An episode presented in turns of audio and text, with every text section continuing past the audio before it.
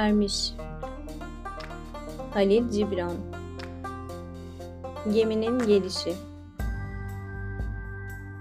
Zamanının şafağı seçilmiş ve sevgili El Mustafa, Orpheus kentinde 12 yıl dönüp gelecek ve kendisini doğduğu adaya geri götürecek gemisini beklemişti. Derken 12. yılda Hasat ayı Eylül'ün 7. günü kent surlarının dışındaki tepeye tırmanıp denize doğru baktı. Sisle birlikte yaklaşan gemisini gördü. İşte o zaman ardına kadar açıldı yüreğinin kapıları. Ve kanat çırptı, sevinci denizin enginlerine. Ve El Mustafa gözlerini yumdu, ruhunun sessizliklerinde duaya durdu. Fakat tepeden inerken bir hüzün çöktü üzerine ve kalbinden şu düşünce geçti. Kederlenmeden ve huzur içinde nasıl giderim? Yo hayır. Ruhum sızısız ayrılmayacak bu kentten. Uzundu surlar arasında geçirdiğim çile günleri. Uzundu yapayalnız geceler. Kim çile ve yalnızlığını geride bırakabilir ki içi sızlamadan? Ruhumun çok fazla parçasını saçtım bu sokaklara. Ve çokça kalabalıktır özlemimin şu tepelerde çırılçıplak gezinen çocukları.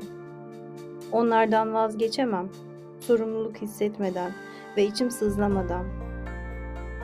Bugün çıkarıp attığım sırtımdan bir giysi değil, kendi ellerimle parçaladığım ten.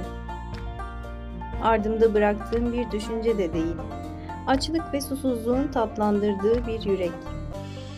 Ancak daha fazla oyalanamam.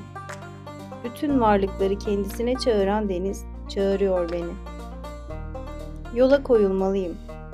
Çünkü kalmak, gecede yanıp tükenirken saatler, donmak ve billurlaşmak, bir kalıbın içine hapsolmak demek. Keşke alabilseydim buradaki her şeyi yanıma. Ama nasıl alayım? Ses onu kanatlandıran dili ve dudakları taşıyamaz. O esire doğru yalnız bulmak zorundadır yolunu. Yalnız ve yuvasız uçar kartal güneşin önünde. El Mustafa tepenin eteğine varmıştı artık. Bir kez daha dönüp baktı denize ve limana yaklaşan gemisini, provasındaki denizleri, kendi ülkesinin insanlarını gördü. Sonra ruhu onlara seslendi. Dedi ki, Kadim anamın oğulları, ey gelgitlerin süvarileri, düşlerimde ne sık yelken açtınız. Şimdi de ben uyanırken geliyorsunuz. O uyanış ki benim en derin düşümdür. Hazırım gitmeye. Arzum yelkenlerini fora etmiş, rüzgarı beklemekte. Bu durgun havada son bir soluk alıp son bir kez daha bakacağım arkama sevgiyle. Sonra da aranızda yerimi alıp gemiciler arasında bir gemici olacağım. Ve sen, ey engin deniz, uyku bilmez ana, ırmaklar ve akarsular için sensin yegane huzur ve özgürlük. Bu akarsu son bir kez daha kıvrılacak, bu çayırda son bir çağıltı daha. Derken geleceğim sana uçsuz bucaksız bir damla katılacak, uçsuz bucaksız bir okyanusa. Yürürken uzaktan erkeklerin ve kadınların tarlalarını, bağlarını bırakarak hızla kent kapılarına doğru yöneldiğini gördü. Ve ona adıyla seslenen, tarladan tarlaya bağırarak birbirlerine gemisinin geldiğini haber veren seslerini işitti. Kendi kendine dedi ki, ayrılık günü toplanma günü mü olacak? Akşamımın aslında şafağım olduğu mu söylenecek? Ya sabanını karığın ortasında bırakana ya da üzüm cenderesinin çarkını durdurana vereceğim nedir? Yemişlerini derip onlara verebileceğim yüklü bir ağaç mı olacak yüreğim? Ve arzularım bir pınar olup akacak mı? Çanaklarını doldurabileceğim. Bir harp mıyım ben? Kadir olanın elini dokundurabileceği, bir ney miyim yoksa nefesini üfleyebileceği. sessizliklerin peşine düşmüşüm. Ve sessizliklerde nasıl bir hazine bulmuşum, başkalarına güvenle dağıtabileceğim. Bu benim hasat günümse eğer, tohumu hangi anımsanmayan mevsimlerde, hangi tarlalara ekmişim. Fenerimi yukarı kaldırma vaktim geldiyse sahiden, içinde yanan benim alevim olmayacak. Fenerimi boş ve ışıksız kaldıracağım ben. Gecenin muhafızı da yağ doldurup yakacak onu. Bunlardı söze döktükleri. Fakat yüreğindekilerin pek çoğu söylenmeden kaldı. Çünkü daha derinlerdeki gizini kendisi dillendiremezdi. Kente girdiğinde bütün insanlar onu karşılamaya gelmişlerdi. Sanki tek bir ses olmuş ona sesleniyorlardı. Derken kentin yaşlıları öne çıkıp dedi ki, bu kadar tez bırakıp gitme bizi. Alacakaranlığımızda öyle vakti oldun sen. Gençliğin bize kurulacak düşler bahşetti. Aramızda ne yabancısın ne de konuk. Oğlumuz ve candan sevdiğimizsin. Gözlerimiz yüzüne hasret kalıp da acı çekmesin. Rahipler ve rahibeler de ona seslendi. Denizin dalgaları bizi şimdi ayırmasın. Aramızda geçirdiğin yıllar anıya dönüşmesin. Aramıza bir ruh kattın sen. Gölgen yüzlerimize düşen bir ışık oldu. Ne çok sevdik seni. Ama suskundu sevgimiz ve üstü örtülüydü. Oysa şimdi yüksek sesle ilan ediyor varlığını sana ve açığa çıkmış durumda. Bu hep böyledir. Sevgi kendi derinliğini bilmez. Ayrılık vakti gelip çatana kadar. Başkaları da gelip ona yalvardı. Fakat o cevap vermedi. Sadece başını eğdi ve yakınında duranlar göğsüne dökülen gözyaşlarını gördü. O ve ahali tapınağın önündeki büyük meydana doğru ilerlediler. Mabetten bir kadın çıktı. Elmitra'ydı adı. Biliciydi. El Mustafa kadına derin bir muhabbetle baktı.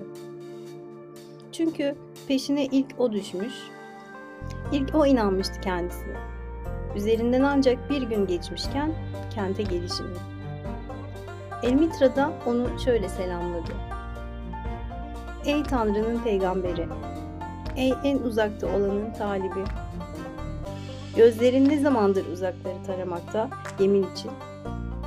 Artık yemin geldiğine göre gitmen şart.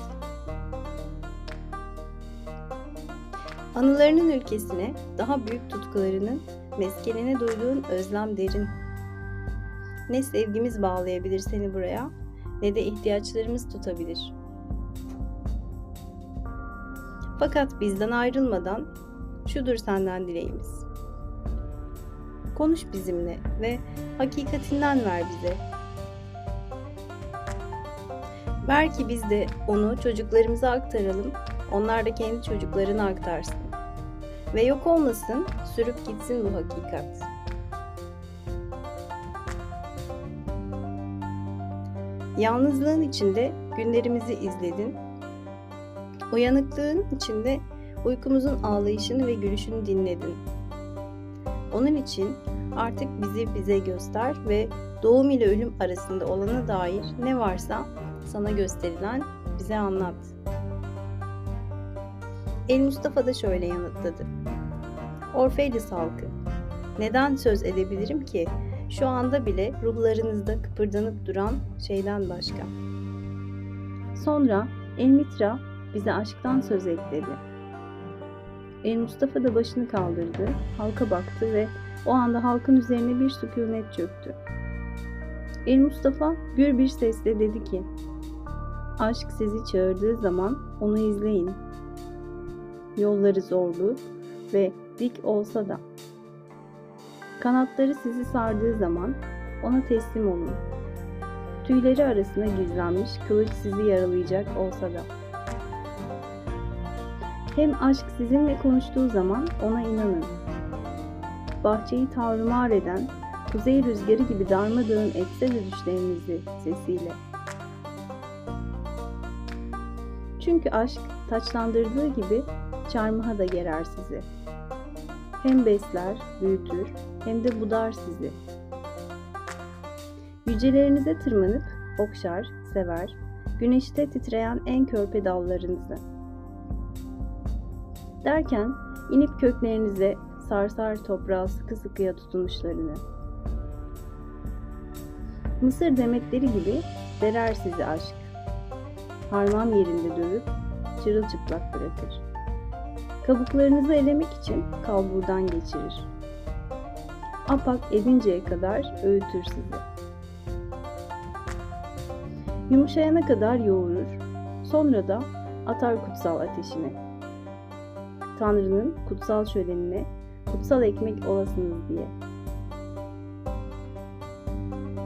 Aşk bütün bunları yüreğinizin sırlarına ermeniz ve bu bilgiyle hayatın yüreğinin bir parçası olabilmeniz için yapacaktır.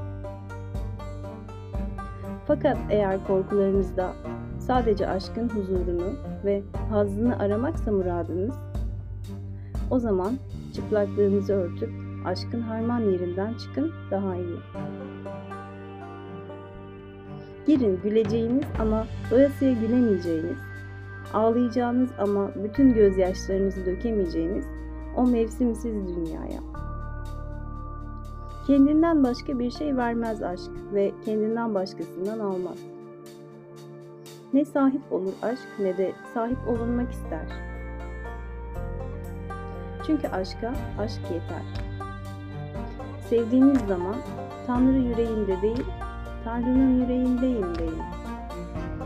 Sanmayın aşkın rotasını çizebileceğinizi.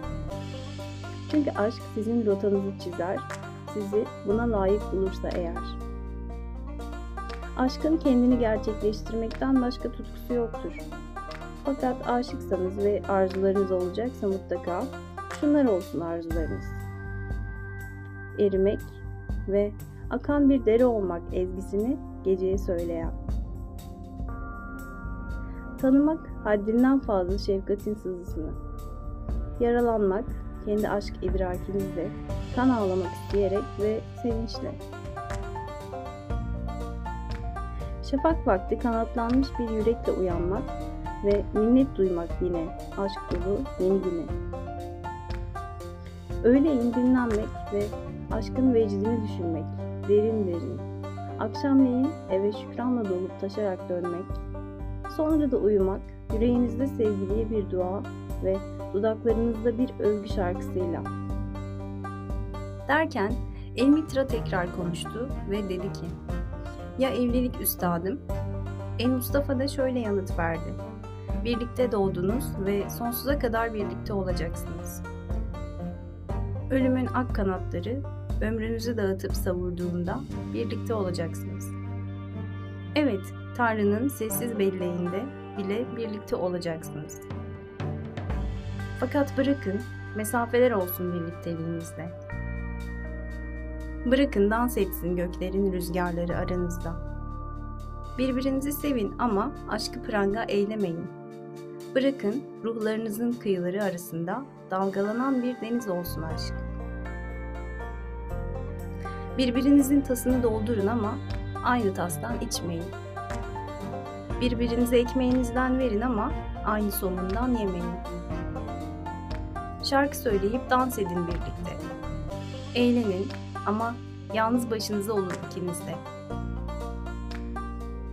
Hatta aynı müzikle titreseler de ayrı duran telleri gibi lavtanın. Yüreklerinizi verin fakat teslim etmeyin birbirinizin eline. Çünkü bir tek hayatın avucuna sığar yürekleriniz. Birlikte durun ama yapışmayın birbirinize. Çünkü ayrı durur tapınağın sütunları. Hem birbirinin gölgesinde büyüyemez neşeyle selvi. Bebesini göğsüne bastırmış bir kadın dedi ki, bize çocuklardan söz et. O da dedi ki, çocuklarınız sizin çocuklarınız değil. Onlar hayatın kendine duyduğu hasretin oğulları ve kızları. Onlar sizin sayenizde gelir ama sizden değildir. Sizinle birlikte olsalar da size ait değildir. Onlara sevginizi verebilirsiniz ama düşüncelerinizi değil. Zira kendi düşünceleri var onların. Onların bedenlerini barındırabilirsiniz ama ruhlarını değil. Çünkü ruhları geleceğin evinde. Sizin düşlerinizde bile ziyaret edemeyeceğiniz o yerde yaşar. Onlar gibi olmaya çabalayabilirsiniz ama onları kendinize benzetmeyin. Çünkü ne geri gider yaşam ne de oyalanır dünle. Sizler yaysınız. Çocuklarınız da bu yaydan fırlatılan canlı oklar. Okçu sonsuza giden yoldaki hedefi görür ve okları tez gitsin, bırak gitsin diye gerer sizi var gücüyle. Okçunun elinde gerilmek mutluluk versin size. Çünkü o sağlam yayı da sever, uçan oku sevdiği kadar. Sonra zengin bir adam dedi ki, bize vermekten söz et. O da yanıtladı. Malınızdan mülkünüzden verdiğinizde pek fazla bir şey vermiş sayılmazsınız. Gerçekten vermek kendinden vermektir. Çünkü mal, mülk bir gün gerekeceği endişesiyle alıkoyup sakladığınız şeylerden başka nedir? Yarın, yarın ne getirir? Hacıların ardı sıra kutsal kente giderken, iz tutmaz kumlara kemik gömen aşırı tedbirli köpeğe. Yokluk korkusu, yoksunluğun bizzat kendisi değil midir? Kuyunuz suyla doluyken çekilen susuz kalma korkusu değil midir? Asıl giderilemez susuzluk. Sahip oldukları çok malın pek azını verenler vardır. Bunu nam olsun diye yaparlar ve gizli arzuları hediyelerini yozlaştırır. Bir de aza sahip olup hepsini verenler vardır. Bunlar yaşama ve yaşamın cömertliğine inananlardır ki sandıkları hiç boş kalmaz. Sevinçle verenler vardır ve o sevinç onların ödülüdür. Acıyla verenler de vardır ve o acı onları arındırır. Verenler verme acısını bilmeden, sevinç aramadan, erdem kaygısına düşmeden verenler vardır bir de. Şu vadedeki Mersin ağacının kokusunu havaya saçması gibi verirler. Tanrı böylelerinin elleri aracılığıyla konuşur ve gözlerinden gülümser dünyaya. İstenince vermek iyidir fakat istenmeden ihtiyacı anlayıp da vermek daha iyidir. Eli açık olanlar için alacak olanı aramak vermekten daha büyük bir sevinçtir. Sanki alıkoyabileceğiniz bir şey mi var? Tüm sahip olduklarınız bir gün verilecek. Öyleyse şimdiden verin de size ait olsun verme mevsimi. Mirasçılarınıza kalmasın. Veririm ama sadece hak edenlere dersiniz sık sık. Ne meyve bahçenizdeki ağaçlar böyle der ne de çayırlarınızdaki sürüler.'' Onlar yaşayabilmek için verir. Çünkü vermekten kaçınmak yok olmaktır. Günler ve geceler bahşedilmeye değer bulunmuş olan sizin vereceğiniz başka her şeye de layıktır kuşkusuz. Hem hayat ummanından içmeyi hak etmiş olan sizin küçük derinizden tasını doldurmayı da hak eder elbet. Bir şeyleri alma cesaretinde ve güveninde Hatta hayırseverliğinde yatandan daha büyük bir ödül var mıdır? Hem siz kim oluyorsunuz ki çırılçıplak değerlerini ve utanmasız gururlarını görebilirsiniz diye önünüzde göğüslerini bağırlarını yırtıp gururlarını sergilesin insanlar. Hele bir veren olmaya ve vermenin aracı olmaya layık olun önce.'' Çünkü aslında hayata bir şeyler vermek hayata mahsustur. Kendinizi verici sayan sizler sadece birer tanıksınız. Siz alanlar ki hepiniz alıcısınız. Minnetin ağırlığını yüklenmeyin. Yoksa boyunduruk vurursunuz kendinize ve verene. Onun yerine verenle birlikte yükselin kanatlanırcasına hediyelerinin üzerinde. Çünkü borcunuzu aşırı önemsemek, anası eli açık toprak ve babası Tanrı olanın cömertliğinden kuşku duymak demektir. Sonra yaşlı bir adam, bir hancı dedi ki, bize yemekten ve içmekten söz et. O da dedi ki, keşke toprağın raihasıyla yaşayıp yerin üstündeki bitkiler gibi ışıkla beslenebilseydiniz. Fakat değil mi ki yemek için öldürmek, susuzluğunuzu gidermek için yeni doğandan ana sütünü çalmak zorundasınız. O halde yiyip içmenizi bir tapınma eylemine çevirin. Sofranız ormanların ve ovaların, saf ve masumlarının insanda daha saf ve daha da masum olana kurban edildiği bir sunak olsun. Bir hayvanı öldürdüğünüz zaman gönlünüzde ona deyin ki, seni öldüren o güç beni de öldürendir ve ben de tükenip gideceğim.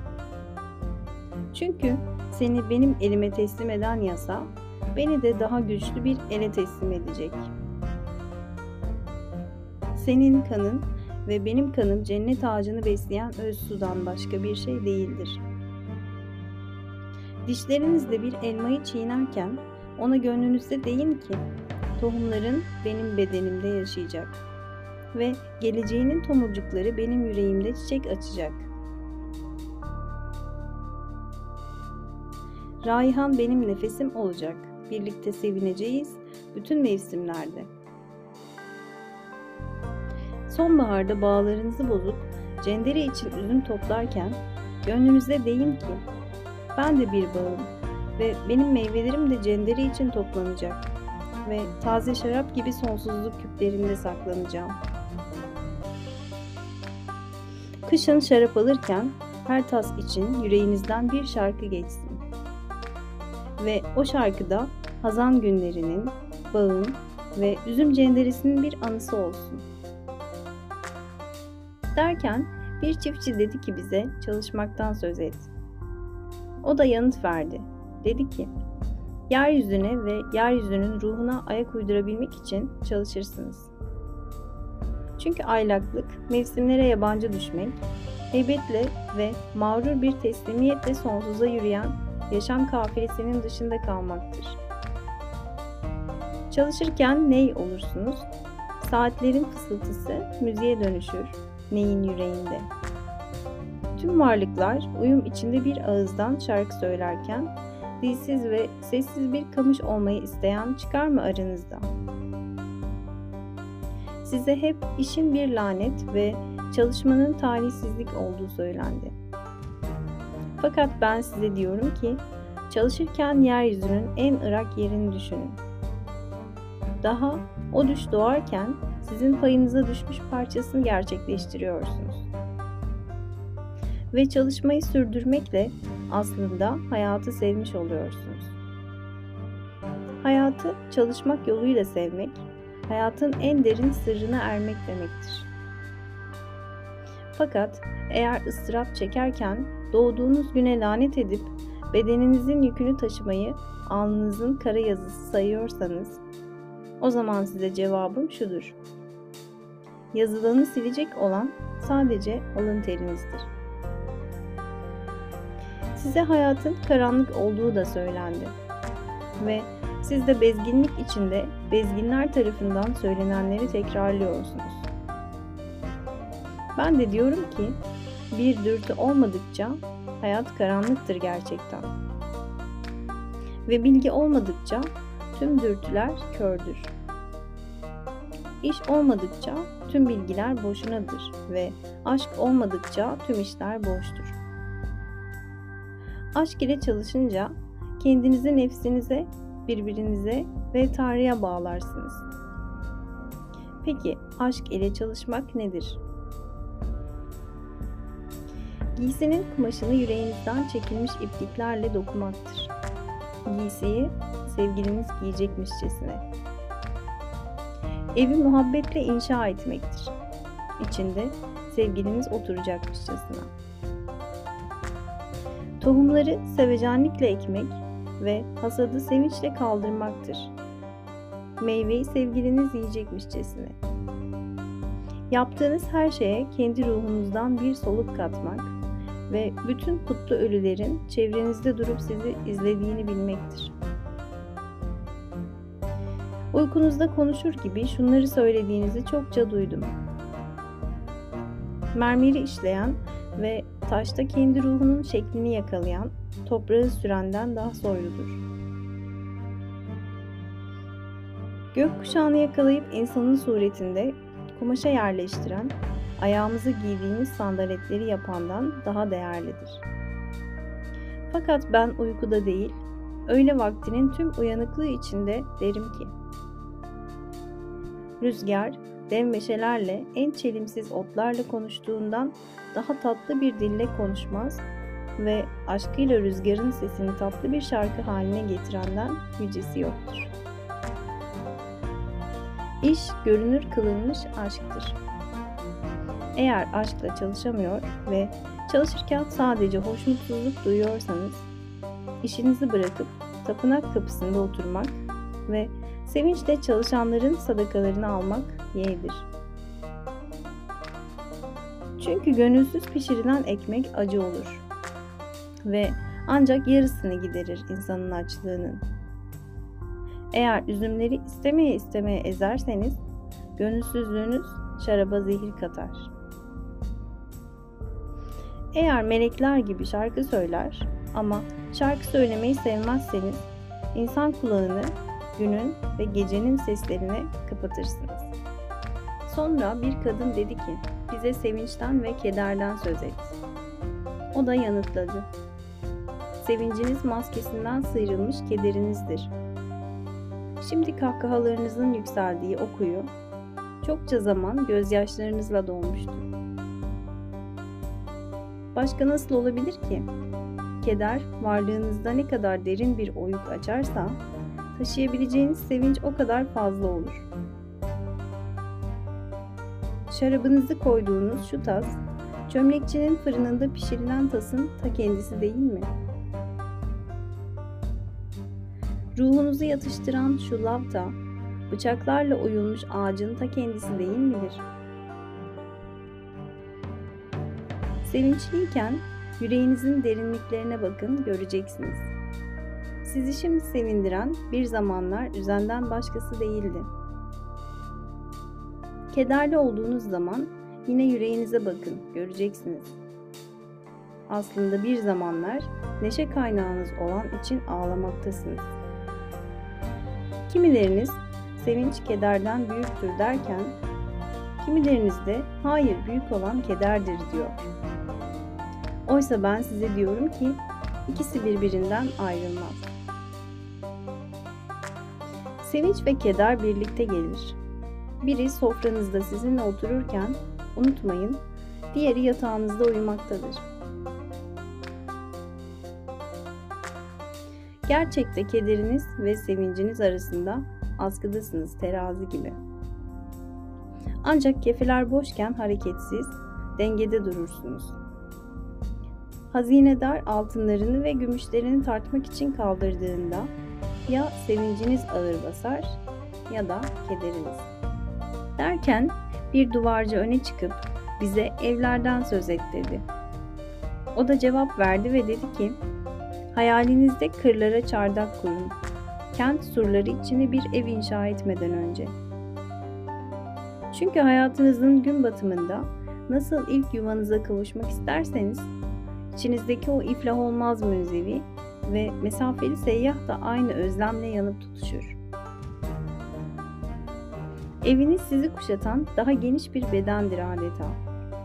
Güneşte büyür ve gecenin dinginliğinde uyur. Düş görmez de değildir. Eviniz düş görmez mi? Ve düşünde kenti bırakıp korulara ya da tepelere gitmez mi? Evlerinizi avucuma toplayıp tohum eker gibi ormanlara ve çayırlara serpebilmek isterdim. Vadiler caddeleriniz, yeşil patikalar, dar sokaklarınız olsun isterdim. Birbirinizi bağlar arasında arayıp giysileriniz mis gibi toprak kokarak gelin isterdim. Ama daha o gün gelmedi. Atalarınız korkularıyla sizleri fazlaca iç içe sokup bir araya topladılar. Bu korku daha bir süre devam edecek. Daha bir süre kentlerinizin surları ocaklarınızı tarlalarınızdan ayıracak. Söyleyin bana, Orfelius halkı, bu evlerde neyiniz var? Kilitli kapılarla koruduğunuz nedir? Huzur, gücünüzü ortaya çıkaran o dingin kuvvet var mı bu evlerde? Anılar, zihnin dorukları arasında uzanan o ışıltılı kemerler var mı? Güzellik var mı? Yüreği ağaç ve taştan yaratılmış şeylerden alıp kutsal dağa götüren. Söyleyin bana, evlerinizde bunlar var mı? Yoksa rahatlık ve rahatlık tutkusu eve konuk olarak girip sonra ev sahibi daha da sonra efendi kesilen o sinsi şey mi var sadece? Evet, bir kırbaç ve çengerle terbiyeci kesilir başınıza ve asıp daha büyük arzularınızın iplerini kuklaya çevirir sizi. Elleri ipek gibi yumuşak olsa da yüreği demirdendir. Sizi ninnileriyle uyutur, başucunuzda dikilip bedeninizin itibarını alaya almak için. Sapa sağlam duyularınıza bilip geçer ve kırılgan çanaklar gibi deve dikeni pamukları içine yerleştirir onları. Gerçekte bedenin rahata düşkünlüğü, ruhun tutkusunu öldürür. Sonra da onun cenaze alayının ardından sırıtarak yürür. Fakat siz evrenin çocukları, siz huzur içinde huzursuz olanlar. Sizler tuzağa düşmeyecek, ehlileştirilmeyeceksiniz. Evleriniz gemi lengeri değil, yelken direği olacak. Eviniz yarayı örten parlak bir zar değil, gözü koruyan göz kapağı olacak.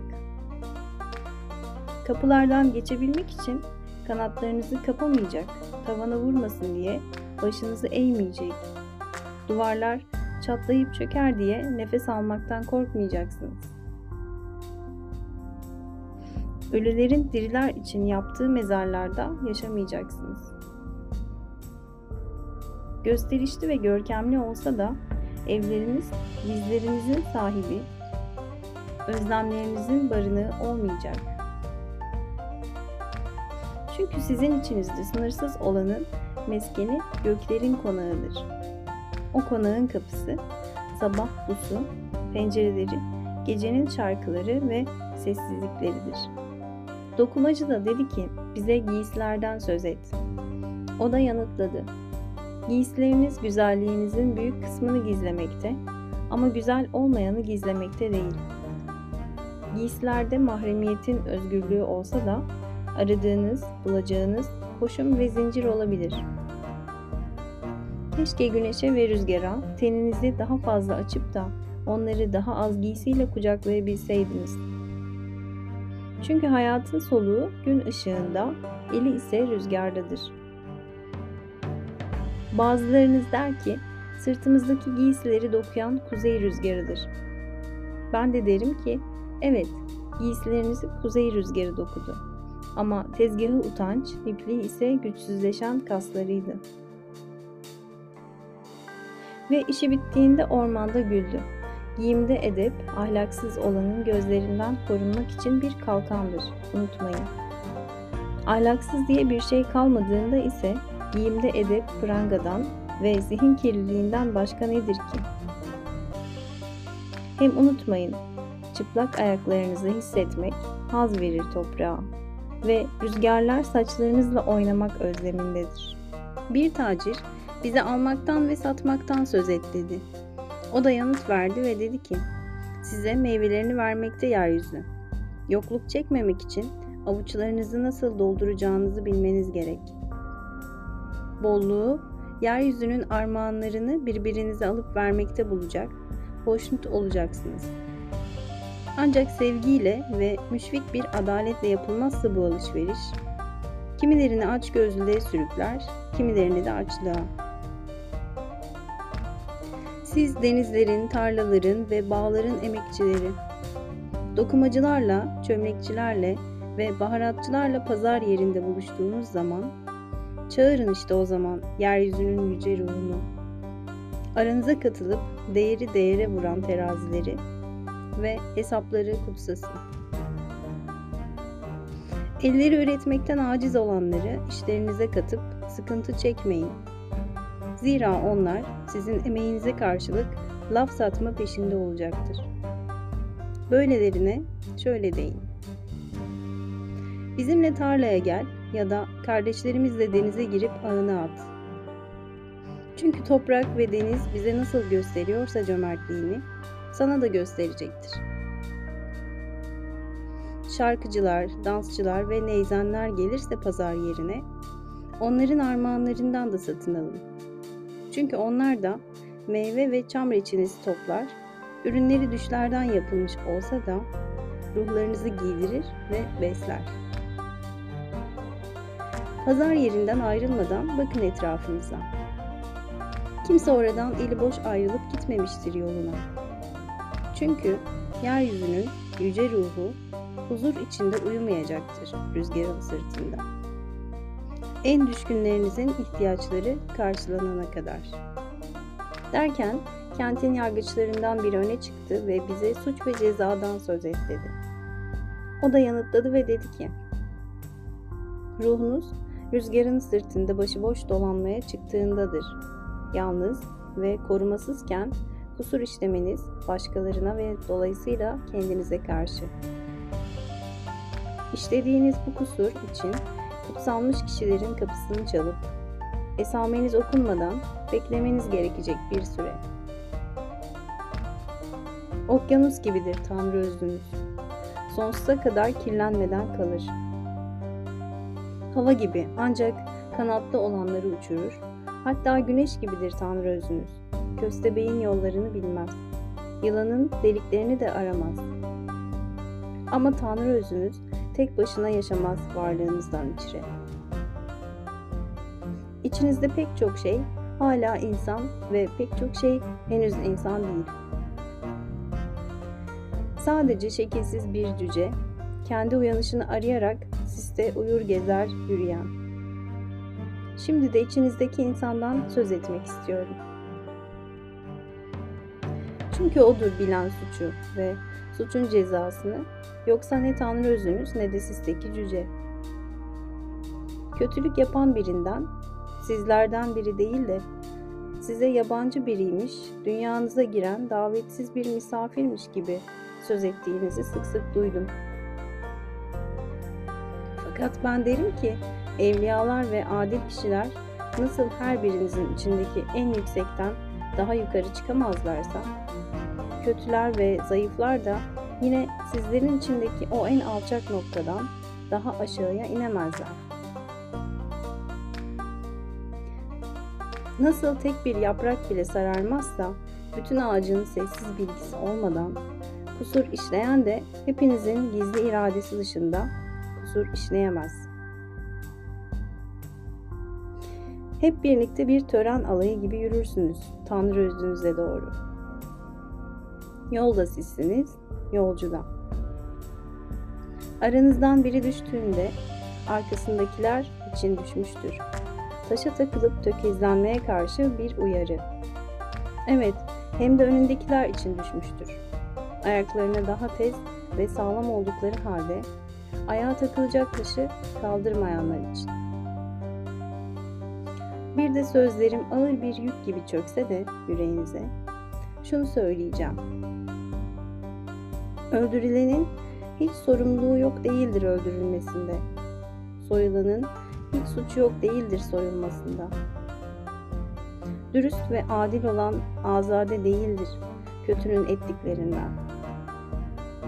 Pir ufak olanı bulaşmamış değildir mücrimin pisliği. Evet, suçlu mağdurun kurbanıdır çoğunlukla.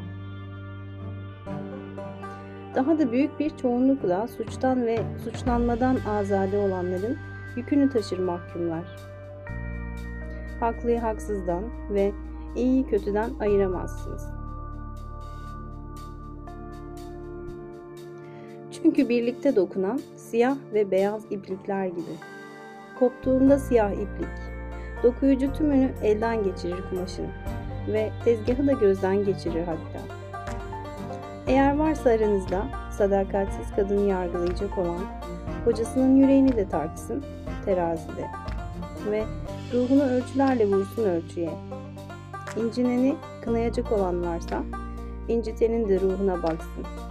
Eğer aranızda doğruluk adına cezalandıracak ve kötü ağaca baltayı vuracak olan varsa, köklerine baksın ağacın. Gerçekte iyi ile kötünün, meyve veren ile vermeyenin köklerini sarmaş dolaş görecektir toprağın sessiz bağrında. Ve siz adil olmaya özenen yargıçlar, cismen namuslu ama ruhen hırsız olana ne hüküm verirsiniz? Cismen katleden ama ruhen maktul olana ne ceza kesersiniz? Eyleyişinde düzenbaz ve zalim olanı nasıl mahkum edersiniz? Aynı zamanda incinmiş ve haksızlığa uğramış ise Ya pişmanlıkları, yaptıkları yanlışları çoktan aşmış olan insanları nasıl cezalandırırsınız? Pişmanlık değil midir? Hizmete heves ettiğiniz o hukukla sağlanan adalet. Ama yükleyemezsiniz pişmanlığı masumların yüreğine. Suçlularınkinden de kaldıramazsınız. O, çağrılmadan çalacaktır kapıları geceleri. İnsanlar uyanıp kendilerine baksınlar diye. Ya siz adaleti kavramak isteyenler? Nasıl yapacaksınız bunu? Tüm fiillere ışığın kusursuz aydınlığında bakmadan ancak o zaman göreceksiniz. Dimdik ayakta olan ile düşmüşün aslında tek bir insan olduğunu ve durduğunu onun cüce özünün gecesiyle Tanrı özünün gündüzü arasında karanlıkta ve tapınağın köşe taşının temelin en dibindeki taştan daha üstte olmadığını. Sonra bir hukukçu dedi ki, fakat ya yasalarımız üstad? O da yanıtladı. Yasa koymaktan haz alıyorsunuz. Ama onları çiğnemekten aldığınız haz daha fazla. Okyanus kıyısında oynayan, durmaksızın kumdan kuleler yapıp, sonra da kahkahalar atarak onları yıkan çocuklar gibi.'' Fakat sizler kumdan kulelerinizi yaparken okyanus kıyıya daha fazla kum taşıyor ve siz kuleleri yıkarken okyanus da sizlerle birlikte gülüyor. Gerçekten de okyanus hep masumlarla birlikte güler. Fakat ya hayatı okyanus, insan yapımı yasaları da kumdan kuleler olarak görmeyenler, hayatı bir kaya ve yasayı da kayaya kendi suretlerini yontmak için kullandıkları bir keski olarak görenler, ya dansçılardan nefret eden kötürüm, ya ormanın rengeyikleriyle karacılarını doğru yoldan ayrılmış, serseri şeyler sayan, boyunduruğuna aşık öküz. Ya derisini değiştiremeyip herkese çıplak ve arlanmaz diyen kocamış yılan, ya düğün şölenine erken gelen ve tıkabası doyup yorgun düşünce bütün şölenleri kanunsuz ve şölene katılanları yasa bozucu ilan edip kendi yoluna giden. Bunlar hakkında ne diyebilirim? Onların da gün ışığında durduklarından ama güneşe sırtlarını çevirdiklerinden başka. Sadece kendi gölgelerini görüyorlar ve gölgeleri de yasaları. Onlar için güneş, gölgeyi yaratandan başka ne ki? Yasaları kabul etmek de toprağa düşen gölgelerinin izini eğilip çizmekten başka ne ki? Fakat siz yüzlerini güneşe dönerek yürüyenler, toprağa çizili hangi imge sizi yolunuzdan alıkoyabilir? Siz rüzgarla yolculuk edenler, Rotanızı çizebilecek rüzgar gülü var mıdır? Boyunduruğunuzu kırarsanız kimsenin hücresinin kapısına ilişmeden hangi insan yasası sizi bağlayabilir? Dans ederseniz kimsenin prangalarına takılmadan çekinmeniz gereken bir yasa olabilir mi? Giysinizi yırtıp atar ama kimsenin yolu üzerine bırakmazsanız kim yargılayabilir sizi? Orpheus halkı Davulun sesini boğabilir, lirin tellerini gevşetebilirsiniz. Ama tarla kuşuna çakımamasını kim buyurabilir? Bir hatip bize özgürlükten söz et dedi. O da yanıtladı. Kent kapısında ve ocağınızın başında secdeye varıp kendi özgürlüğünüze tapındığınızı gördüm. Tıpkı kendilerini katleden tiranın önünde eğilip ona övgüler düzen köleler gibi. Evet, aranızda en özgür olanların tapınağın korusunda ve kalenin gölgesinde özgürlüklerini birer boyunduruk ve kelepçe gibi taşıdığını gördüm. Yüreğim kanadı. Çünkü özgürlük peşinde koşma arzusu bile sizin için bir dizgin halini aldığında ve özgürlükten bir amaç, gerçekleşmiş bir şey olarak söz etmeyi bıraktığında özgür olabilirsiniz ancak. Günleriniz dertsiz, geceleriniz eksiksiz ve hüzünsüz olduğu zaman değil. Tam tersine bütün bunlar yaşamınızı kuşatmışken çıplak ve tüm bağlardan kurtulmuş olarak hepsinin üzerine yükseldiğiniz zaman özgürsünüz gerçekten. Günlerinizin ve gecelerinizin üzerine nasıl yükseleceksiniz? Henüz idrakinizin şafağında öğle saatlerinize vurduğunuz zincirleri kırmazsanız. Aslında özgürlük dediğiniz şey bu zincirlerin en sağlamıdır. Halkaları güneşte parıldayıp gözlerinizi kamaştırsa da. Özgür olabilmek için çıkarıp atacağınız kendi özünüzün parçalarından başka nedir ki? Kaldırmak istediğiniz adaletsiz bir yasaysa o yasayı kendi alnınıza siz yazdınız kendi ellerinizle. Onu hukuk kitaplarınızı yakarak veya üzerlerine denizleri boca etseniz bile yargıçlarınızın alınlarını yıkayarak silemezsiniz. Ve tahtından indirmek istediğiniz bir despotsa söz konusu olan, önce onun içinizde kurulu tahtını ortadan kaldırın bir zorba özgür ve gururlu olanlara nasıl hükmedebilir? Eğer onların kendi özgürlüklerinde bir zorbalık, kendi gururlarında bir utanç yoksa ve üstünüzden atmak istediğiniz bir yükümlülükse söz konusu olan, bu yükümlülük size dayatılmadı, onu siz seçtiniz. Def etmek istediğiniz bir korkuysa, o korku sizin yüreğinizi mesken tutmuş korkulanın elini değil. Gerçekte her şey arzulanan ve korkulan, iğrenç olan ve aziz tutulan, kovalanan ve kaçmak istediğiniz her şey varlığınız içinde devinmekte, sürekli bir yarı kucaklaşma halinde. Bunlar içinizde birbirine yapışık ışık ve gölge çiftleri halinde devinir. Gölge solduğu ve yok olduğu zaman geride kalan ışık bir başka ışığın gölgesi olur. İşte böyle prangalarından kurtulan özgürlüğünüz. Daha büyük bir özgürlüğün prangası olur. Sonra rahibe tekrar konuştu ve dedi ki, bize akıl ve tutkudan söz et. O da yanıtladı ve dedi ki, ruhunuz çoğu zaman bir savaş alanıdır.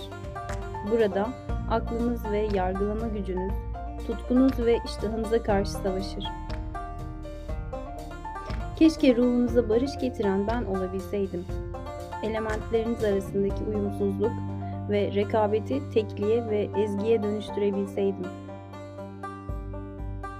Ama sizler bizzat uzlaştırıcı olmadıkça ve bütün elementlerinizi sevmedikçe ben ne yapabilirim ki?'' Aklınız ve tutkunuz denizlere açılmış ruhunuzun dümeni ve yelkenleridir.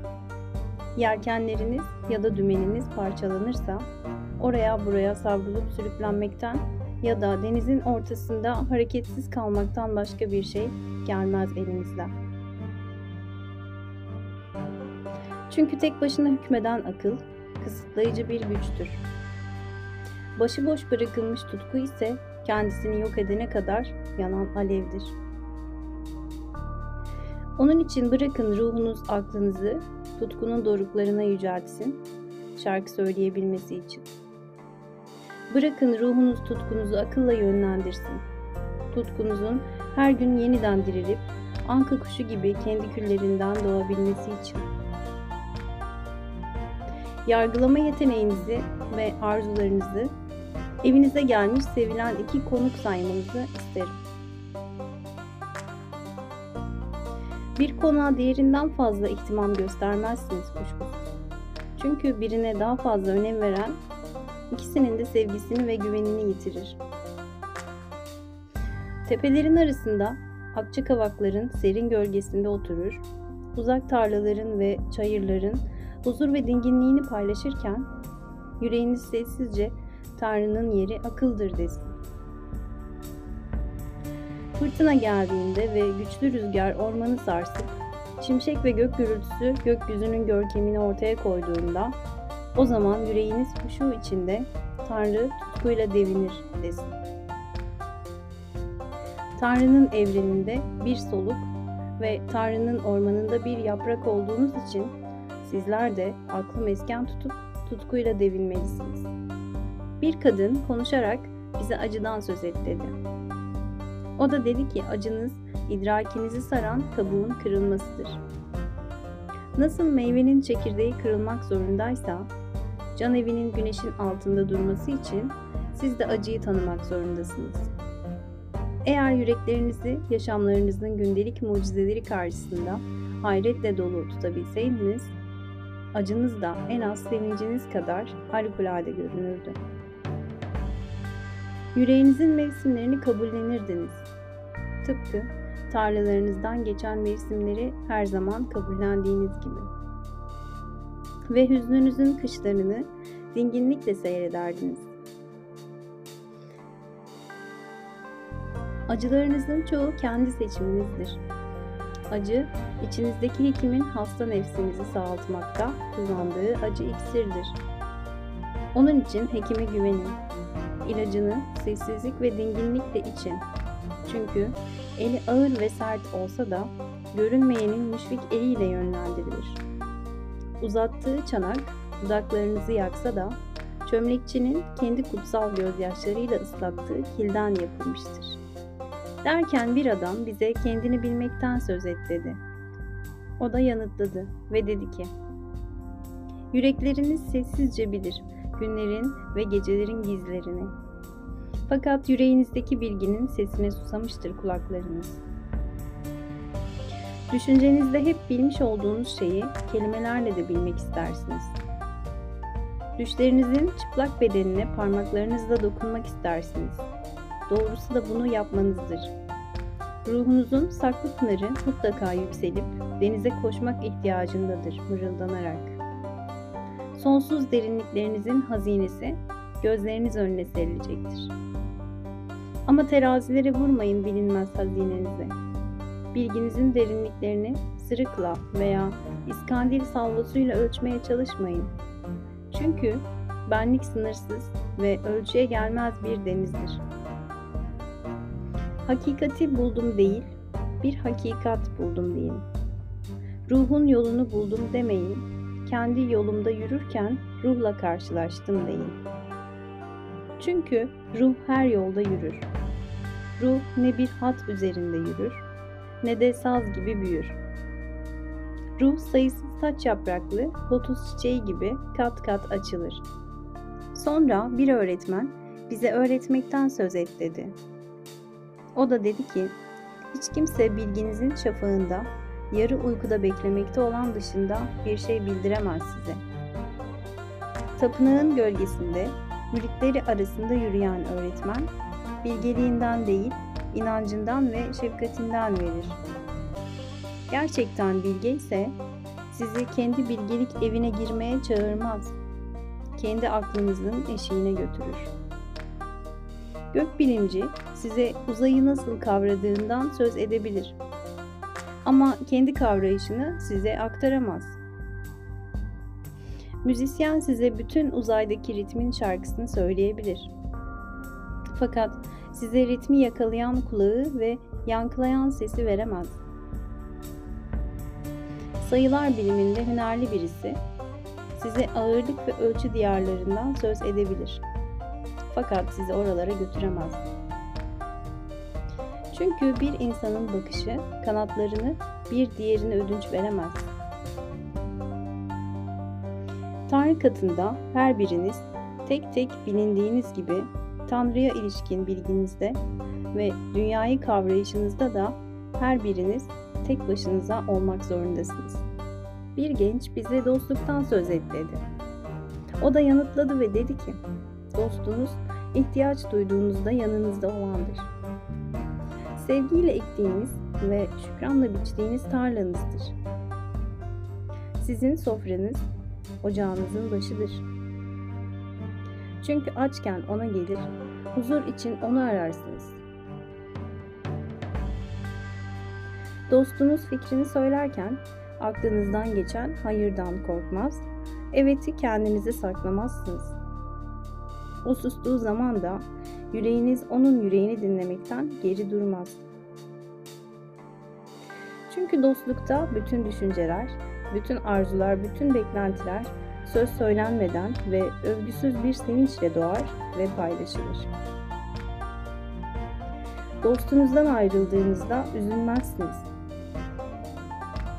Çünkü onun en sevdiğiniz yanı o yokken iyice belirginlik kazanır. Tıpkı dağcıya dağın ovadan daha belirgin görünmesi gibi.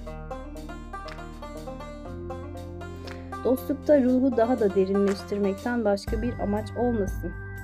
Çünkü kendi sırrını ermekten başka amaç güden sevgi, sevgi değil, ileriye atılmış bir ağdır.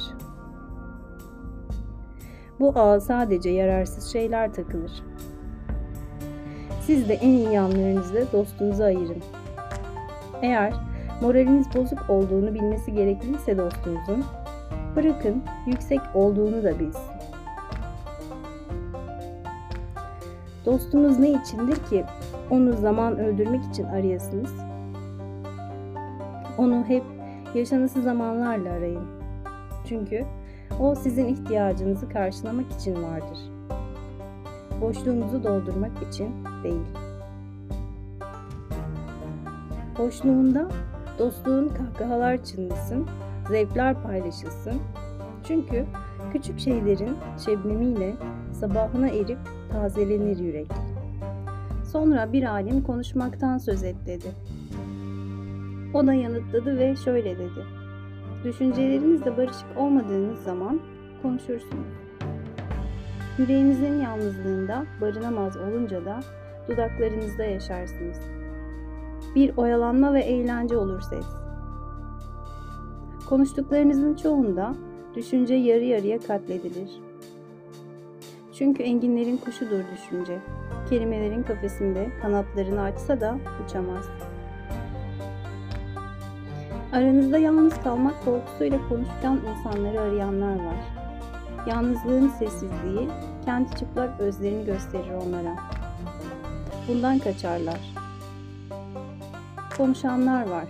Konuşup bilmeden ve öngörmeden kendilerinin de kavrayamadığı bir hakikati ortaya çıkaranlar. Bir de hakikati içlerinde taşıyıp da kelimeleri dökemeyenler var. İşte bunların bağrında ritmik bir sessizlik içinde yaşar ruh. Yol kenarında veya pazar yerinde dostunuzla karşılaştığınızda bırakın içinizdeki ruh kımıldatsın dudaklarınızı. Yönetsin dilinizi. Bırakın sesinizden içire olan ses konuşsun onun kulağından içire olan kulağa. Çünkü yüreğinizin hakikatini saklayacaktır dostunuzun ruhu. Hatırlanan tadı gibi şarabın. Rengi unutulup kadeh yok olduktan sonra da. Bir gök bilimci dedi ki, Üstad ya zaman? O da yanıtladı. Ölçüsüz ve ölçülemez olan zamanı ölçmek istersiniz. Davranışlarınızı ve hatta ruhunuzun yolunu saatlere ve mevsimlere göre ayarlamak, belirlemek istersiniz. Zamandan kıyısında oturup akışını izlediğiniz bir ırmak yaparsınız. Oysa içinizdeki başsız ve sonsuz olan yaşamın başsız ve sonsuzluğunun ayırdığındandır. Bilir ki dün bugünün anısından ve yarın bugünün düşünden başka bir şey değildir. Bilir ki içinizdeki şarkı söyleyen ve düşünen, hatta yıldızları evrene saçan o ilk anın sınırları içinde yaşamaktadır. Sevme gücünün sınırsız olduğunu hissetmeyen var mıdır aranızda? Tam da bu aşkı, aşk fikrinden aşk fikrine, bir aşk eyleyişinden başka aşk eyleyişine geçmeyen, sınırsız olsa da varlığının merkezinde tutkulu bu aşkı hissetmeyen var mıdır aranızda? Zaman da tıpkı aşk gibi bölünmemiş ve temposuz değil midir? Fakat eğer düşüncenizde zamanı mevsimlerle ölçmeniz gerekiyorsa, bırakın her mevsim bütün diğer mevsimleri sarsın. Bugün geçmişi anılarla, geleceği ise özlemle kucaklasın. Kentin yaşlılarından biri bize iyiden ve kötüden söz et dedi. O da yanıtladı. İçinizdeki iyiden söz edebilirim ama kötüden söz edemem. Çünkü kötü, kendi açlığının ve susuzluğunun ıstırabıyla kıvranan iyiden başka nedir ki? Gerçekte iyi acıktığında en karanlık mağaralarda bile yiyecek arar, susadığında ise bataklıktan bile su içer. Kendinizle özdeş olduğunuz zaman iyisinizdir. Ama kendinizle özdeş olmadığınız zaman kötüsünüz anlamına gelmez bu. Çünkü bölünmüş bir ev haydut ini değildir. Sadece bölünmüş bir evdir. Dümensiz bir gemi tehlikelerle dolu adalar arasında başıboş seyretse de batmayabilir. Kendiliğinden vermeye çaba gösterdiğinizde iyisinizdir ama kendinize çıkar sağlamaya çalıştığınızda kötü olmazsınız. Çünkü çıkar sağlamaya çabalarken toprağa yapışıp memesini emen bir kökten başka bir şey değilsiniz. Kuşkusuz meyve köke benim gibi olgun, dolgun ve her daim bereketli ol diyemez. Çünkü meyve için vermek nasıl ihtiyaçsa kök içinde almak ihtiyaçtır. Ne dediğinizi bilerek konuştuğunuzda iyisinizdir. Ama uyurken diliniz amaçsızca debelendiğinde de kötü olmazsınız. Kekelemek bile güçlendirebilir zayıf dili. Amacınıza doğru sağlam ve cesur adımlarla yürürken iyisinizdir. Ama bu yolda topalladınız diye kötü olmazsınız. Topallayanlar bile geriye doğru gitmezler. Fakat siz güçlü ve tez adımlı olanlar merhametli olacağız diye topallamayın topalların önünde. Pek çok bakımdan iyisinizdir ve iyi olmadığınız zaman kötü değil, sadece aylak ve miskinsinizdir.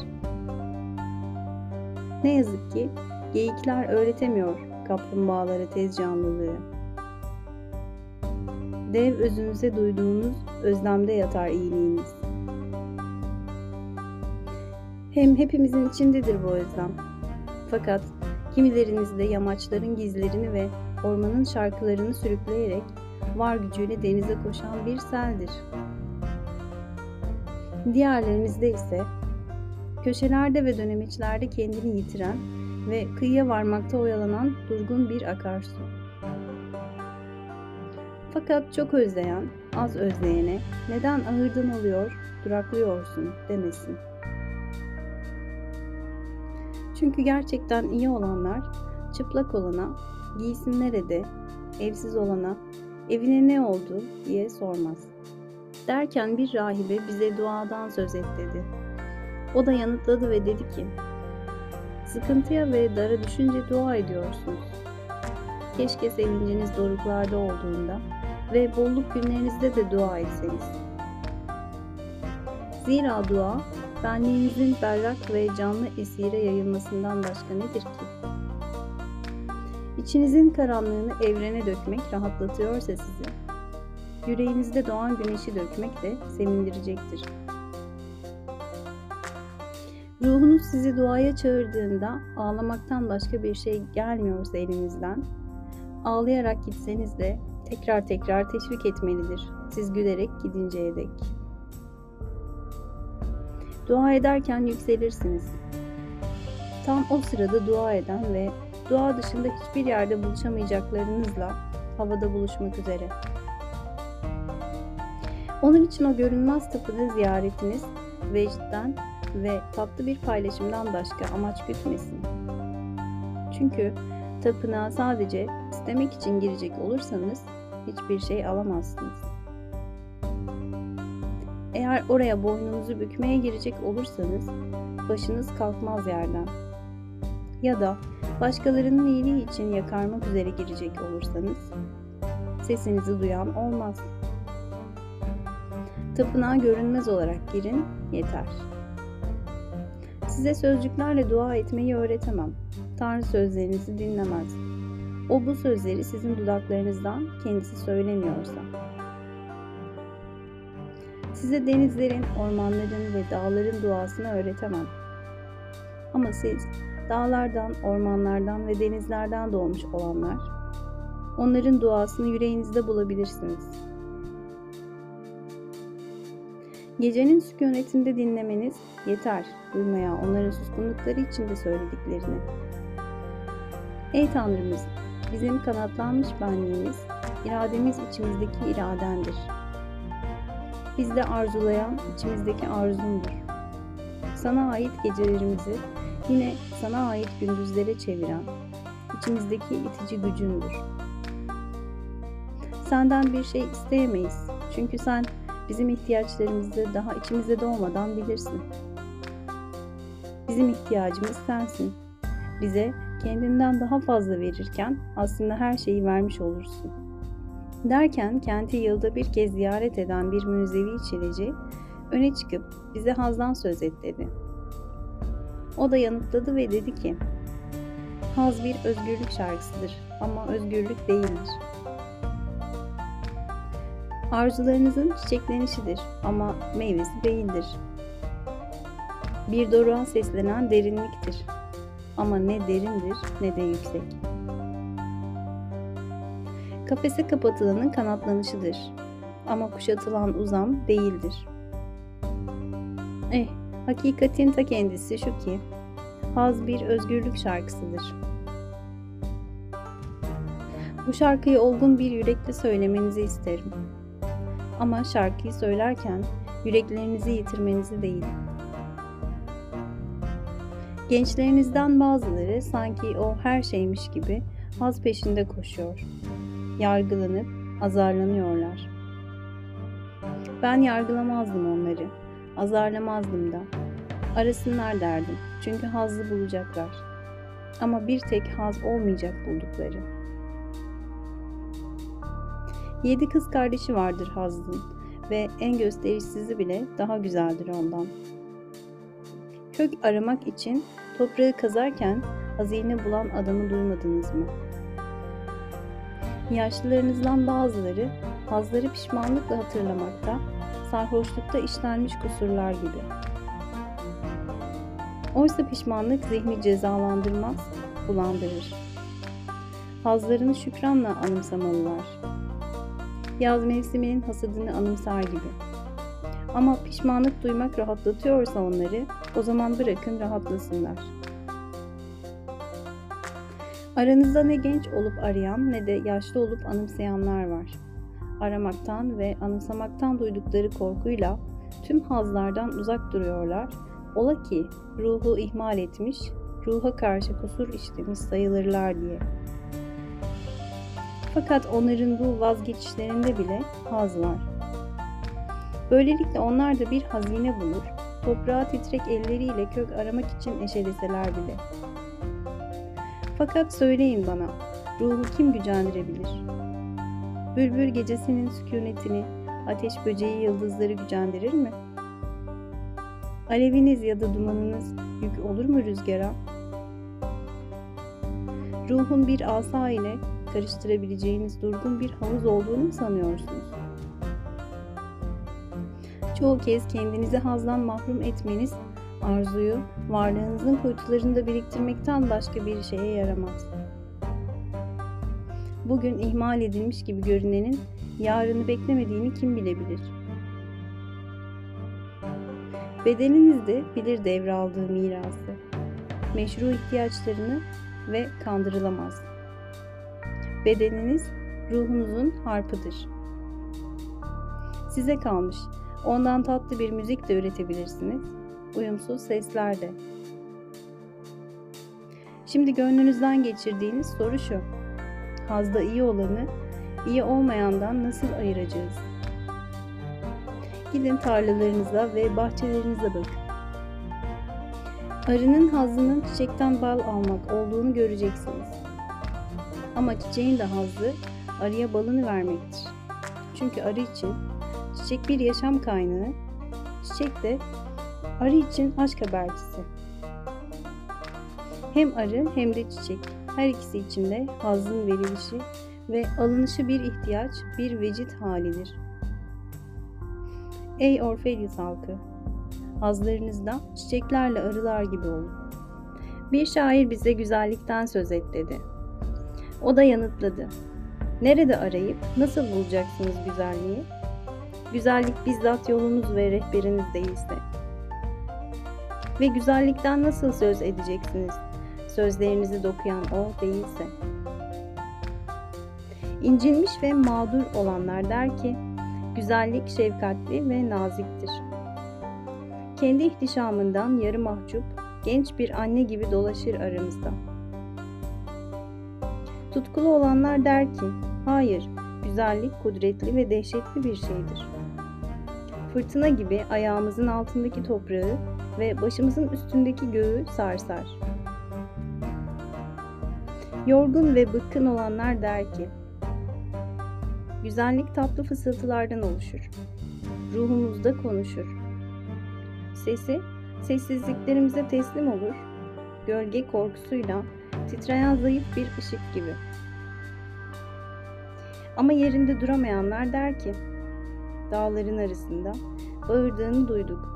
Bağırtılarıyla birlikte nal sesleri, kanat sesleri ve aslanların kükremeleri duyuldu. Geceleyin kentin muhafızları der ki, güzellik şafakla birlikte yükselecek doğudan. Öğle vakti çalışanlar ve yolcular der ki, onu gün batımının pencerelerinden dünyaya eğilmiş gördük. Kış vakti karda mahsur kalanlar der ki, baharla birlikte gelecek tepelerden aşarak. Yaz sıcaklığında ekin biçenler der ki, onu güz yapraklarıyla dans ederken gördük. Saçında da kar birikmişti rüzgardan. Güzelliğe dair bütün bunları söylediniz ama aslında ondan değil. Giderilmemiş ihtiyaçlardan söz etmekteydiniz. Hem güzellik bir ihtiyaç değil, coşkunluktur. Ne susamış bir ağızdır, ne de uzatılmış boş bir avuç. Tutuşmuş bir yürek, büyülenmiş bir ruhtur. Ne görmek istediğiniz imgedir, ne de duymak istediğiniz şarkı. Gözlerinizi kapatsanız da, gördüğünüz imge, kulaklarınızı tıkasanız da duyduğunuz şarkıdır güzellik. Ne oluklu ağaç kabuğu içindeki öz suyudur, ne de bir pençeye takılı kanat. Sonsuza dek çiçek açan bir bahçedir. Sonsuza kadar uçuşan melekler topluluğudur. Ey Orfelius halkı! Güzellik hayattır. Kutsal yüzündeki peçeyi indirdiğinde hayat. Fakat hayat da sizsiniz, peçede. Güzellik sonsuzluktur. Aynada uzun uzun kendini seyreden. Fakat sonsuzluk da sizsiniz, aynada. Yaşlı bir rahip bize dinden söz et dedi. O da dedi ki, bugün başka bir şeyden söz ettim mi ki? Din bütün edimler ve bütün düşünceler değil midir? Hem edim ya da düşünce olmayan ama eller taşı yontarken veya dokuma tezgahında çalışırken ruhta beliri veren o şaşkınlık ve hayret değil midir? Kim imanını eylemlerinden, inancını uğraşlarından ayırabilir? Kim saatlerini önüne serip bu Tanrı için, bu kendim için mi, bu ruhum için, bu da bedenim için mi diye sorabilir. Bütün saatleriniz evrende benlikten benliğe çırpılan kanatlardır. Ahlakı sadece en güzel kıyafeti olarak taşıyan, çıplak dolaşsa daha iyidir. Ne rüzgar ne de güneş delebilir çıplak tenini. Davranışlarını etik ile tanımlayan kişi, şarkı kuşunu bir kafese hapsetmiş demektir. Şarkıların en özgürü demirler ve teller arasından gelen değildir. İbadeti açılacak ama aynı zamanda da kapatılacak bir pencere olarak gören kişi, pencereleri şafaktan şafağa uzanan ruh evine daha uğramamış demektir. Günlük yaşamınız, tapınağınız ve dininizdir. Oraya her girdiğinizde varınızda yoğunuzu alın yanınıza. Alın sabanı, demir ocağını, tokmağı ve lavtayı. Gerektiği için ve zevk için yaptığınız şeyleri. Çünkü düşlere dalarak ne başardıklarınızın üstüne çıkabilirsiniz ne de başarısızlıklarınızın altına düşebilirsiniz. Yanınıza bütün insanları alın. Çünkü tapınmada ne onların umutlarından yücelere uçabilirsiniz ne de onların umutsuzluklarından daha aşağı inebilirsiniz. Eğer Tanrı'yı bilmek isterseniz bilmece çözmeye girişmeyin. Onun yerine çevrenize bakın. Onu çocuklarınızla oynarken göreceksiniz. Evrenin derinliklerine bakın. Onu bulutta yürüdüğünü, şimşekte kollarını uzattığını ve yağmurla yeryüzüne indiğini göreceksiniz. Onun çiçeklerde gülümsediğini, sonra doğrulup ağaçlarda el salladığını göreceksiniz. Sonra Elmitre konuştu. Şimdi de ölümü sormak isteriz dedi. O da cevap verdi. Ölümün sırrına ermek istersiniz. Ama bu sırrı hayatın kalbinde aramadıkça nasıl bulursunuz ki?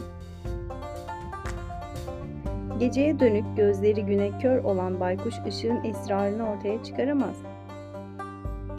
Gerçekten ölümün ruhunu görmek istiyorsanız yüreğinizin kapılarını açın, hayatın bedenini ardına kadar. Çünkü hayat ve ölüm birdir. Tıpkı ırmak ve denizin bir olduğu gibi. Umutlarınızın ve arzularınızın derinliklerinde yatar hayattan sonrasına dair sessiz bilginiz. Karın altında düş kuran tohumlar gibi düşler yüreğiniz ilkbaharı. Düşlere güvenin çünkü onlarda saklıdır ebediyetin kapısı. Ölüm korkunuz kendisini onurlandıracak olan kralın huzuruna çıkan çobanın titremesinden başka bir şey değildir. Çoban titrerken sevinçli değil midir kralın armasını taşıyacağı için? Yine de asıl farkında olduğu titreyişi değil midir?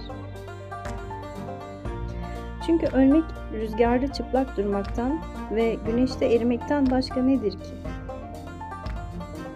Soluk almaz olmak, yükselebilmesi, genişleyip engelsiz bir şekilde Tanrı'yı arayabilmesi için soluğu o bitip tükenmez gergitlerden kurtarmaktan başka nedir ki? Ancak sessizlik ırmağından içtiğiniz zaman gerçekten şarkı söyleyeceksiniz. Dağın tepesine ulaştığınız zaman tırmanmaya başlayacaksınız. Toprak, kol ve bacaklarınıza sahip çıktığı zaman gerçekten dans edeceksiniz. Derken artık akşam olmuştu. Bilici kadın Elmitra, Tanrı bugünü, bu yeri ve konuşan ruhunu kutsasın dedi. O da şöyle yanıtladı. Ben miydim konuşan? Ben aynı zamanda dinleyen değil miydim? Sonra tapınağın merdivenlerinden indi ve bütün halk onu izledi. Gemisine ulaştı ve güvertede durdu. Yeniden halka dönerek sesini yükseltti ve dedi ki Orfelius halkı, rüzgar sizden ayrılmamı söylüyor. Rüzgar kadar aceleci değilim ama gitmeliyim. Hep daha ıssız yolu arayan biz gezginler, hiçbir güne bir başka günü bitirdiğimiz yerden başlamayız. Hiçbir şafak bizi gün batımının bıraktığı yerde bulmaz. Toprak uyurken bile biz yol alırız. Bizler o direngen bitkinin tohumlarıyız ve olgunluk çağımızda yüreklerimiz duyguyla dolup taştığında rüzgara verilir ve saçılırız. Kısaydı aranızdaki günlerim. Söylediğim sözler daha da kısaydı. Fakat sesim kulaklarınızda zayıflayacak, sevgim belleğinizde kaybolacak olursa o zaman geri geleceğim. Daha zengin bir yürekle ve ruha daha fazla boyun eğen bir ağızla konuşacağım. Evet, gel gitle döneceğim. Ölüm beni gizlese ve daha yüce sessizlik beni sarsa da yine anlayışınızı arayacağım. Bu arayışım boşuna olmayacak. Eğer birazcık hakikat payı varsa söylediklerimde, bu hakikat kendisini daha berrak bir sesle ve düşüncelerinize daha yakın sözcüklerle ortaya koyacak. Rüzgarla gidiyorum Orfelius halkı. Ama boşlukta gitmeye değil. Eğer sizin ihtiyaçlarınızın ve benim sevgimin tamamına erdiği bir gün olmadıysa bugün, bir başka güne kadar verilmiş bir söz olsun. İhtiyaçları değişir insanın. Fakat sevgisi ve sevgisinin ihtiyaçlarının karşılandığını görme arzusu değişmez. Öyleyse bilin ki daha yüce bir sessizlikten döneceğim.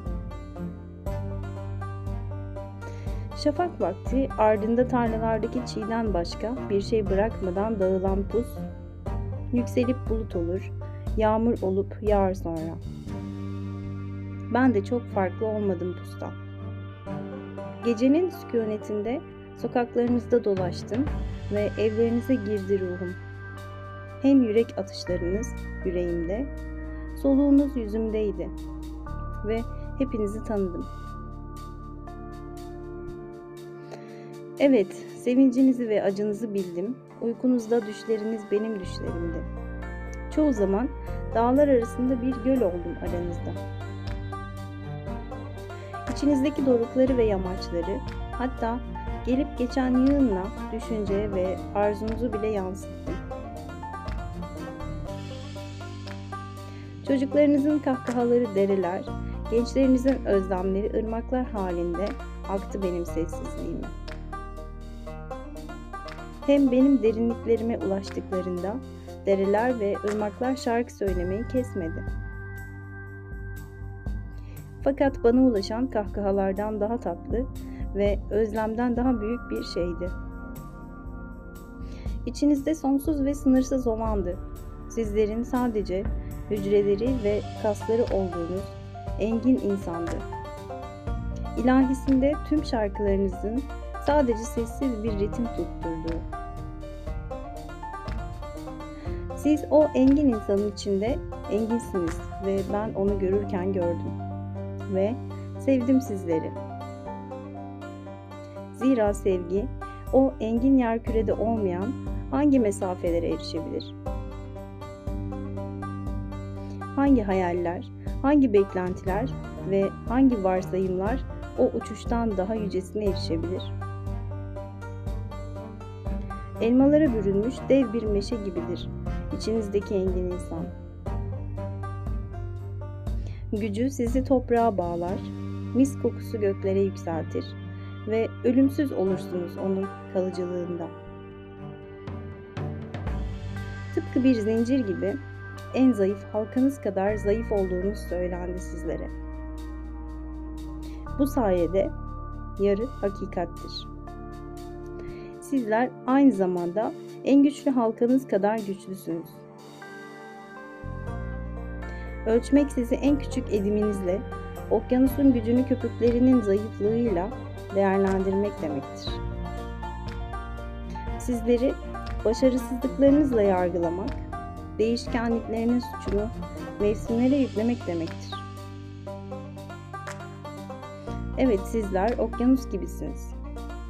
Kıyılarınızda denizin yükselmesini beklese de karaya oturmuş gemiler okyanus gibi siz de gelgitlerinizi hızlandırmazsınız. Aynı zamanda mevsimler gibisiniz. Kışınızda ilkbaharınızı yatsısanız da içinizde yatan ilkbahar gülümser uyku mahmurluğuyla ve alınmaz. Sanmayın ki bütün bunları birbirinize bizi çok övdü. İçimizde iyi olandan başka bir şey görmedi diyebilirsiniz diye söylüyorum. Kendi düşüncelerinizde bildikleriniz benim sözcükle dile getirdiklerim. Hem bilgi sözcüğü, sözcüklere dökülmemiş bilginin gölgesinden başka ne anlama gelir ki? Sizin düşünceleriniz ve benim sözlerim, dünlerimizin ve yeryüzünün ne bizi ne kendisini tanıdığı kadim günlerin, yeryüzünün kargaşasıyla biçimlendirdiği, gecelerin kayıtlarını tutan mühürlenmiş bir bellekten gelen dalgalardır. Bilgeler size bilgeliklerinden vermeye geldiler. Ben sizin bilgeliğinizden almaya geldim. Bakın, bilgelikten de büyük olanı buldum. O içinizde hep çoğalan, alev alev bir ruh. Siz onun yayılmasına aldırış etmeden günlerinizin solup gitmesine hayıflanırken. O mezardan korkan bedenlerde hayatı arayan hayat. Burada hiç mezar yok. Bu dağlar ve düzlükler birer beşik ve atlama taşı. Atalarınızı gömdüğünüz tarlanın yanından her geçişinizde iyi bakın. Kendinizin ve çocuklarınızın el ele dans ettiğini göreceksiniz. Aslında çoğu zaman eğlendiğinizin farkına varmadan eğleniyorsunuz. Size başkaları da geldi. Onlara inancınız üzerine verdikleri altın sözler karşılığında servet, güç ve şandan başka bir şey vermediniz. Pek vaatte bulunduğu söylenemese de daha cömert davrandınız bana karşı. Bana hayata karşı duyduğum o derin susamışlığı verdiniz. İnsan için tüm amaçlarını suzluktan çatlamış dudaklara ve tüm yaşamı bir çeşmeye dönüştüren bir armağandan daha büyüğü yoktur kuşkusuz. Benim şerefim ve ödülüm işte bu armağanda yatıyor. Ne zaman içmek için çeşmeye gelsem, diri suyun kendisini susamış bulmamda, ben onu içerken o da beni içer. Kimileriniz beni armağan almayacak kadar gururlu ve fazlasıyla utangaç buldular. Aslında armağan değil de ücret almayacak kadar gururluyum. Siz beni sofranızda görmek isterken tepelerde yaban çilekleri yediysem de siz beni memnuniyetle barındıracakken tapınağın sütunlu girişinde uyuduysam da sizin günlerim ve gecelerim konusundaki sevecen duyarlılığınız değil miydi? Yediklerime tat katan ve uykularımı düşlerle süsleyen Sizi en çok bunun için kutsuyorum. Çok şey veriyorsunuz ama bir şey verdiğinizin farkında değilsiniz. Gerçekten de aynada kendini seyreden sevecenlik taşa döner ve kendine metiyeler düzen iyi bir edim felaketlere gebedir. kimileriniz bana soğuk ve kendi yalnızlığıyla sarhoş dedi. Dediniz ki ormanın ağaçlarıyla konuşuyor, insanlarla değil. Dağ tepelerinde yalnız oturup kentimize tepeden bakıyor. Doğrudur. Dağlara tırmandığım ve ıssız yerlerde dolaştığım. Bir yüceden veya büyük bir mesafeden bakmadan sizleri nasıl görebilirdim? Kişi uzaklaşmadan nasıl gerçekten yakın olabilir? Aranızdan başkaları sözlerle olmasa da seslendiler bana ve dediler ki Yabancı, yabancı, erişilmez yüksekliklerin tutkunu. Niye yaşarsın kartalların yuva yaptığı doruklar arasında? Niye erişilmezi ararsın? Ağınla hangi fırtınaları yakalayıp engellemek ister? Gökte hangi bulutsu kuşları kovalarsın? Gel bizlerden biri ol. İn aşağı ve açlığını ekmeğimizle yatıştır. Susuzluğunu şarabımızla gider. Ruhlarının yalnızlığında bunları söylediler. Ama yalnızlıkları daha derin olsa bilirlerdi. Sevincinizin ve acınızın sırrından başka bir şey aramadığını. Sizin göklerde gezinen daha büyük benliğinizden başka bir şeyin peşinde olmadığını. Fakat avcı aynı zamanda avdı. Çünkü oklarımdan pek çoğu yayımdan sadece kendi bağrıma saplanmak üzere ayrıldı. Uçan aynı zamanda sürünendi. Çünkü kanatlarım açıldığı zaman güneşin altında yeryüzüne düşen gölge bir kaplumbağaydı. Hem inanan hem de kuşku duyandım. Çünkü pek çok kez parmağımla kendi yaramı değiştim. Size daha fazla inanmak ve sizi daha fazla tanımak için. Şimdi bu inanç ve bilgiyle diyorum ki sizler ne bedenlerinizde hapissiniz ne de evler ve tarlalarla sınırlısınız. Siz ki dağın yukarısında yaşar ve rüzgarla dolaşırsınız. O ısınmak için sürünerek güneşe çıkan ya da emniyet için karanlığın içinde delikler kazan bir şey değildir. O özgür bir şeydir. Dünyayı sarıp sarmalayan ve havada hareket eden bir ruhtur. Bunlar muğlak sözcüklerse eğer onları anlaşılır hale getirmeye çalışmayın. Her şeyin başlangıcı muğlak ve bulanıktır.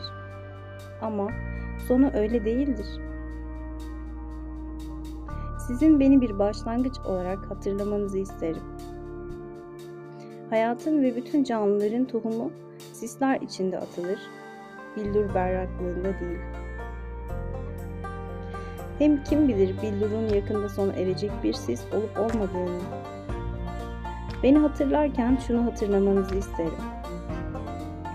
İçinizde en zayıf ve şaşkın görünen, en güçlü ve en kararlı olandır.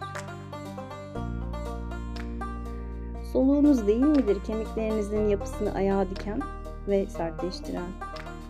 Hiçbirinizin gördüğünü hatırlamadığı bir düş değil midir? Kentinizi kuran ve içindeki her şeyi yapan. O soluğun gelgitlerini bir görebilseydiniz eğer başka bir şey görmez olurdunuz. O düşün fısıltılarını işitebilseydiniz eğer başka hiçbir ses duymazdınız. Fakat görmezsiniz, işitmezsiniz de ve her şey yolundadır. Gözlerinizi bulandıran peçeyi onu dokuyan eller kaldıracak. Kulaklarınızı dolduran kili onu yoğuran parmaklar delecek. Göreceksiniz, işiteceksiniz ama körlüğü tattığınız için üzüntü, sağır olduğunuz için pişmanlık duymayacaksınız. Çünkü o gün bütün varlıkların saklı amaçlarını bileceksiniz ve karanlığı kutsayacaksınız. Işığı kutsadığınız gibi. Bunları söyledikten sonra çevresine baktı ve gemisinin dümencisinin dümen yelkesinin başında durmuş, kah rüzgarın şişirdiği yelkenlere, kah uzaklara baktığını gördü. Dedi ki, geminin kaptanı sabırlı, aşırı sabırlı. Rüzgar esmekte ve yerinde duramıyor yelkenler. Dümen bile istikamet belli olsun istemekte. Yine de kaptanım sessiz, sakin, susmamı bekliyor. Bunlar açık denizlerin korusunu dinlemiş denizcilerim. Onlar da beni sabırla dinlediler.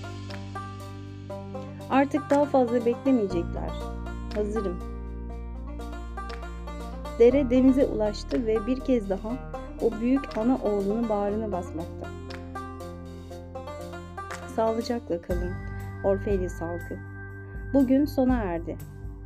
Gece yaklaşıyor. Kendi yarınına yaklaşan su zambağı gibi. Bize burada bahşedileni saklayacağız. Eğer yetmezse o zaman yeniden bir araya gelmeli ve ellerimizi birlikte uzatmalıyız bahşedene. Unutmayın size geri geleceğimi. Kısa bir süre sonra hasretin bir başka beden için toz ve köpük toplayacak. Kısa bir süre sonra rüzgarın üstünde bir anlık dinlenme ve sonra bir başka kadın taşıyacak beni. Sizlere ve sizlerle geçirdiğim gençliğime elveda. Daha dündü, bir düşte buluşmuştuk. Sizler şarkılar söylediniz bana, yalnızlığımda ve ben özlemlerinizden bir kule yaptım gökyüzünde. Ama şimdi uykumuz kaçtı, düşümüz bitti ve artık şafak vakti değil. Öğle vakti yaklaştı ve mahmurluğumuz kemale ermiş güne döndü. Ayrılmak zorundayız. Eğer belleğin alacakaranlığında bir kez daha buluşacak olursak yine birlikte konuşacağız ve siz bana daha derin bir şarkı söyleyeceksiniz. Eğer ellerimiz bir başka düşte buluşacak olursa gökyüzünde bir başka kule yapacağız. Bunları söyleyerek denizcilere işaret verdi ve onlar da hiç duraksamadan demir aldılar. Palamarı çözdüler ve hareket ettiler doğuya doğru. Bir çığlık koptu halktan. Tek bir yürekten gelir gibi. Alacakaranlığa yükseldi çığlık ve muazzam bir boru sesi gibi uzaklara taşındı denizin üstünden. Bir tek Elmitra sessiz kaldı pusun içinde. Gözden kaybolana kadar geminin ardından bakarak.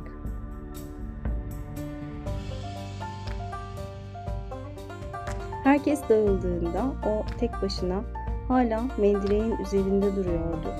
Yolcunun şu sözlerini hatırlayarak. Kısa bir süre sonra rüzgarın üstünde bir anlık dinlenme ve sonra bir başka kadın taşıyacak beni. Thank you.